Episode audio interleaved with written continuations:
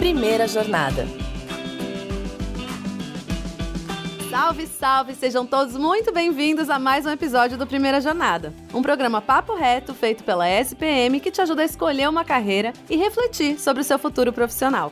Eu sou a Zá Coelho e tô aqui para te acompanhar nessa descoberta desse universo de possibilidades e caminhos do mercado de trabalho. Estudos indicam que fazer bem ao próximo gera satisfação pessoal, cria senso de propósito, melhora o seu humor e reduz o estresse. Mas sabia que isso também pode fazer bem para sua carreira? Então, habilidades e competências adquiridas por meio do trabalho voluntário são sim valorizadas por recrutadores e empresas e devem até mesmo ser inseridas no currículo, você sabia?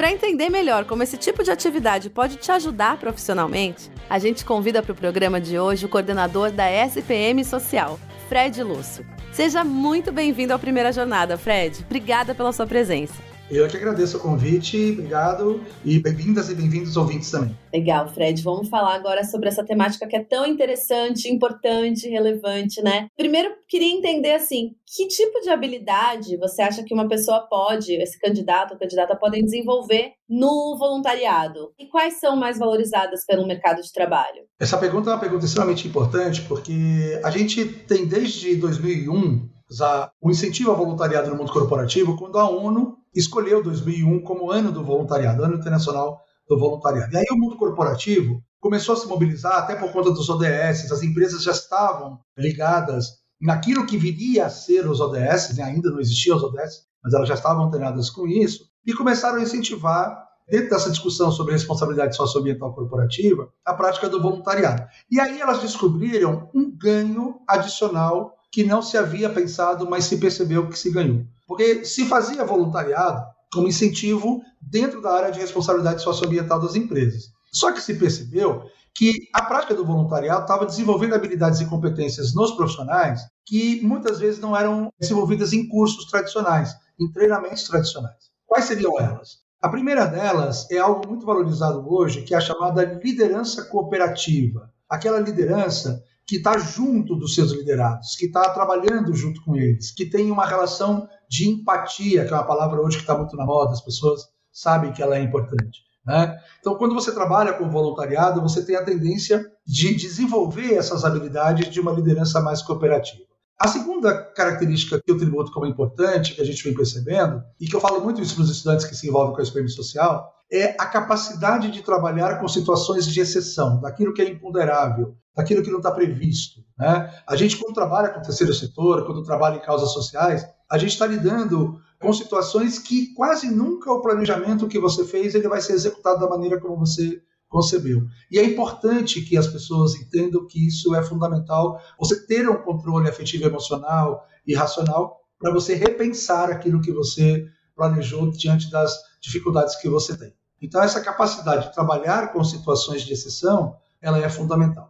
E claro, aí vem outros ganhos, esses já são mais previsíveis dentro do voluntariado, que são pessoas mais conectadas com a realidade social que elas estão vivendo. Isso para as empresas tem se revelado bastante importante. É o que geralmente já se espera, né, do voluntariado, né? Exatamente, é o que geralmente já se espera e é interessante porque as empresas começaram a perceber também que isso é um ganho para os seus programas de sustentabilidade, por exemplo. Quando você tem um voluntariado comprometido com causas sociais, duas questões hoje são importantes nesse universo. De um lado, a questão da sustentabilidade, que é um tema bastante em voga, bastante debatido tanto no mundo corporativo quanto fora dele, mas um outro tema também que está ligado a isso, que é a questão da diversidade. Isso para o jovem é super importante e isso para as empresas também é super importante. E quem está envolvido com causas sociais, exercendo voluntariado, geralmente está aberto, sobretudo, a essas duas portas importantes que tanto no mundo corporativo quanto na sociedade hoje estão aí.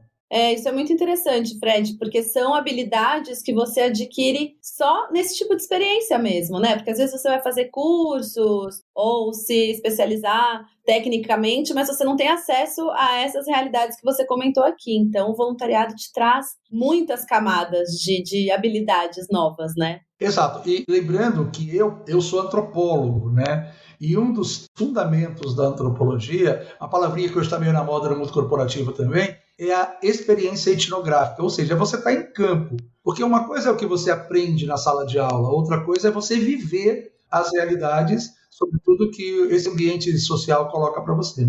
Sim, super. É. Conhecimento da realidade mesmo é extremamente importante e muito relevante. E aí, Fred, se for pensar nessa pessoa que está começando a carreira, não tem ainda experiências profissionais, o voluntariado é ainda mais importante para esse candidato, essa candidata? Essa pergunta é super interessante porque foi exatamente isso que fez com que a gente criasse a SPM Social há 23 anos, que é uma espécie de institucionalização do voluntariado. Ou seja, a gente poder incentivar o trabalho voluntário do estudante da SPM, mas dentro das áreas de competências da SPM. Porque geralmente quando a gente pensa em voluntariado, isso na época, lá em 2000, isso era algo inusitado, era completamente inovador. A gente pensa muito na área propriamente social, né? educação, ou saúde, ou serviço social. Não se pensava, por exemplo, que uma faculdade de negócios poderia ter uma ação social usando os conceitos e as ferramentas que a gente trabalha aqui dentro. Então, por exemplo, um trabalho que a gente fez durante muitos anos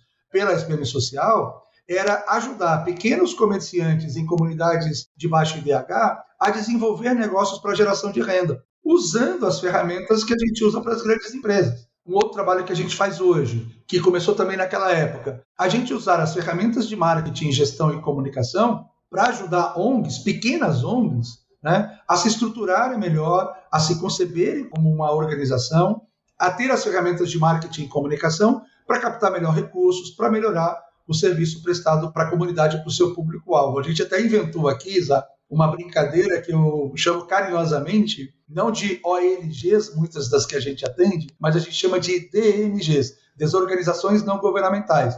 Porque muitas delas são muito fruto de uma paixão, de um envolvimento com uma causa, mas eles não têm a noção de que são uma organização, que precisam ter um processo estruturado financeiro, né, de gestão, de comunicação, de marketing para poder desempenhar melhor o seu trabalho. Não, isso é muito legal, Fred, porque ali, falando especificamente, né, dessa frente da SPM, o aluno ele consegue ampliar o conhecimento de uma forma riquíssima, né? Porque ele vai estudar aquilo que já é direcionado para o que ele quer e ainda vai conhecer um mundo ali gigante em volta e, e poder de novo ajudar, né, devolver para a sociedade de uma forma muito legal. Achei incrível esse projeto. Não, perfeito. E tem uma coisa que eu costumo dizer também, Isaac, é o seguinte: Embora as entregas que a gente faça são entregas de caráter social muito forte, né?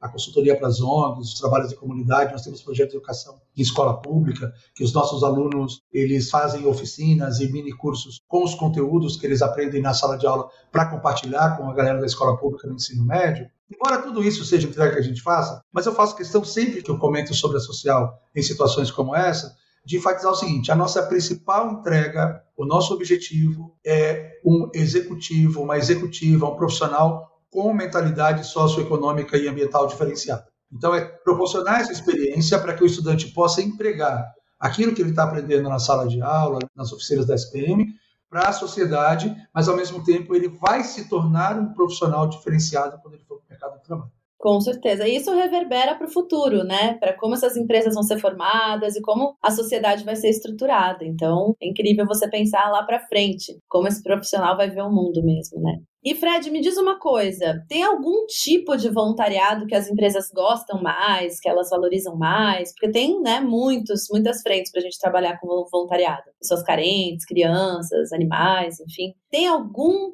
nichinho que é mais querido pelas empresas ou o importante é ir lá e fazer o bem? Essa é uma pergunta super interessante para quem está ouvindo a gente, para entender o seguinte: as empresas, quando elas vão investir em trabalhos sociais, em voluntariado, elas vão procurar causas que estejam alinhadas com seus propósitos. Eu vou citar um exemplo muito claro. A gente conhece perfeitamente bem uma instituição como o Banco Itaú, e a gente sabe perfeitamente bem que o Itaú adotou como uma de suas causas fundamentais a questão da mobilidade. Como é que a gente visualiza isso? As bikes do Itaú. Então a gente vê um investimento da empresa com relação à causa da mobilidade, preocupando-se com o espaço urbano, com a qualidade de vida das pessoas, exercício físico. Então, se você vai trabalhar no Itaú, por exemplo, com essa perspectiva, É claro que os projetos que o Itaú vai financiar, inclusive eu já participei de processos em que o Itaú faz a seleção de ONGs que eles vão patrocinar, no começo do ano tem um edital que eles divulgam e tal, eles vão escolher organizações não governamentais que estejam alinhadas com essas causas sociais que o banco abraçou. Eu citei o exemplo do Itaú, mas se a gente for para o Bradesco, vai pegar a questão da educação, cada empresa vai escolher as causas que ela vai adotar como causas que estejam alinhadas com seus princípios. Então, aí, nesse caso, não tem causas específicas, mas depende muito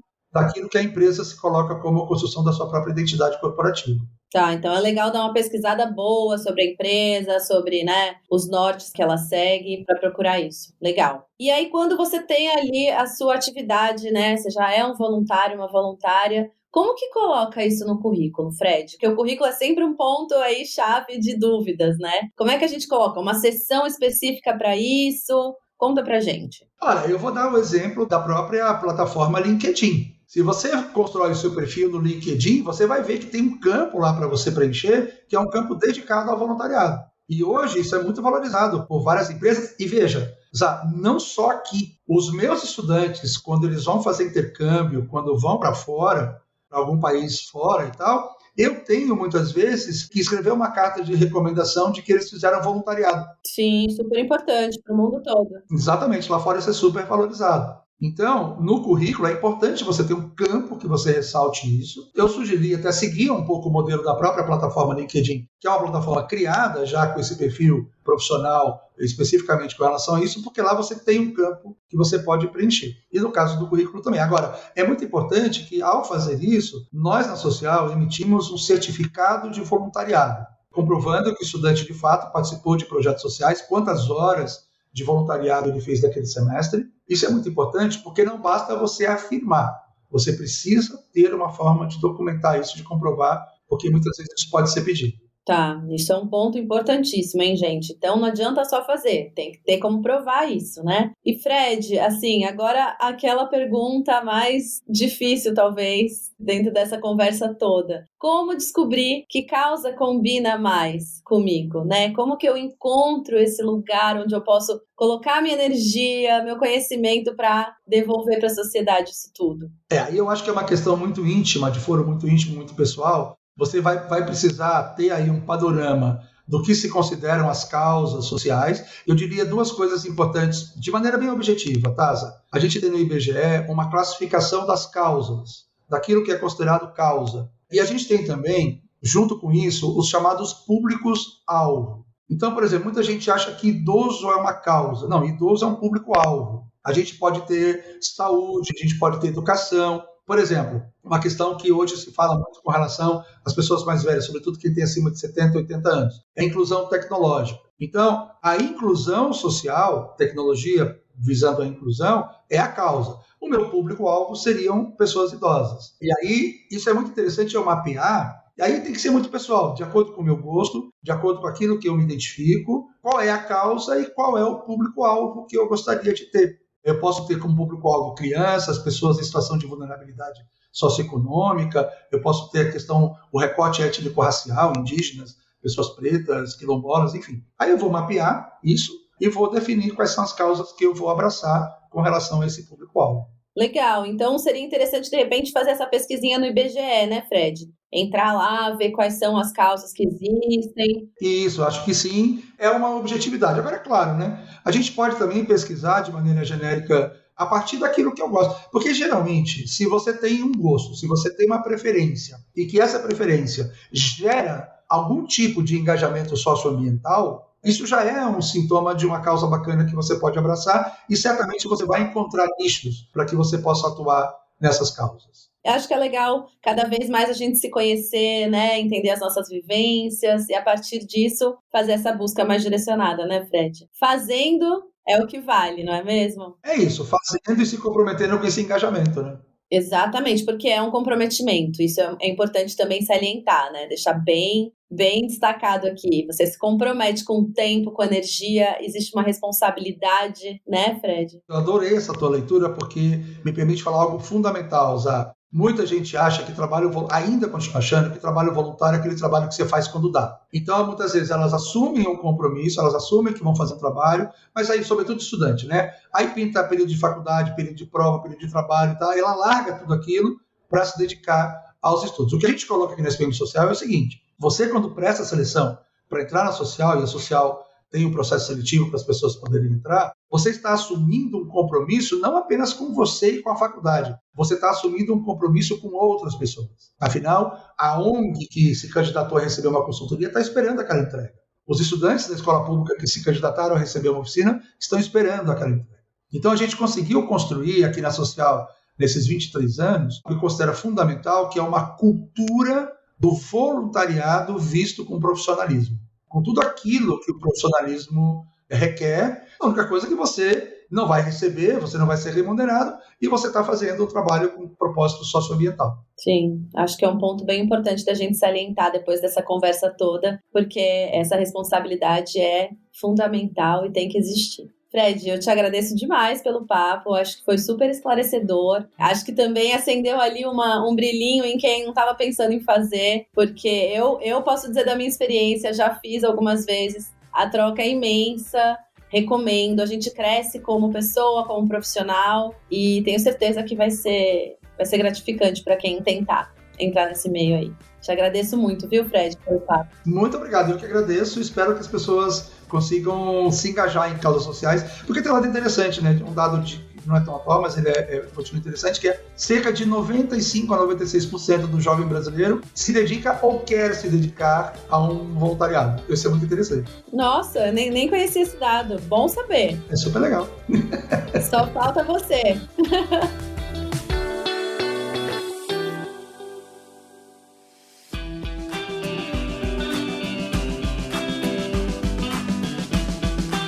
Gente, espero que o programa de hoje te inspire a encontrar a sua causa, que você viva experiências incríveis e que colha também bons frutos para sua carreira. Afinal, fazer o bem faz bem, né? Primeira Jornada é produzido pelo Núcleo de Conteúdo da SPM em parceria com a Maremoto. Eu sou a Zá Coelho, host do programa, e trabalhei junto com essa equipe. Concepção, curadoria e produção executiva, Jorge Tarquini e Felipe Oliveira. Roteiro, Daniel Miller e Maíra Alfradique. Produção: Cecília Fernandes. Técnica de gravação: Andréa Xavier. Coordenação de produção: Danilo Santana Silva.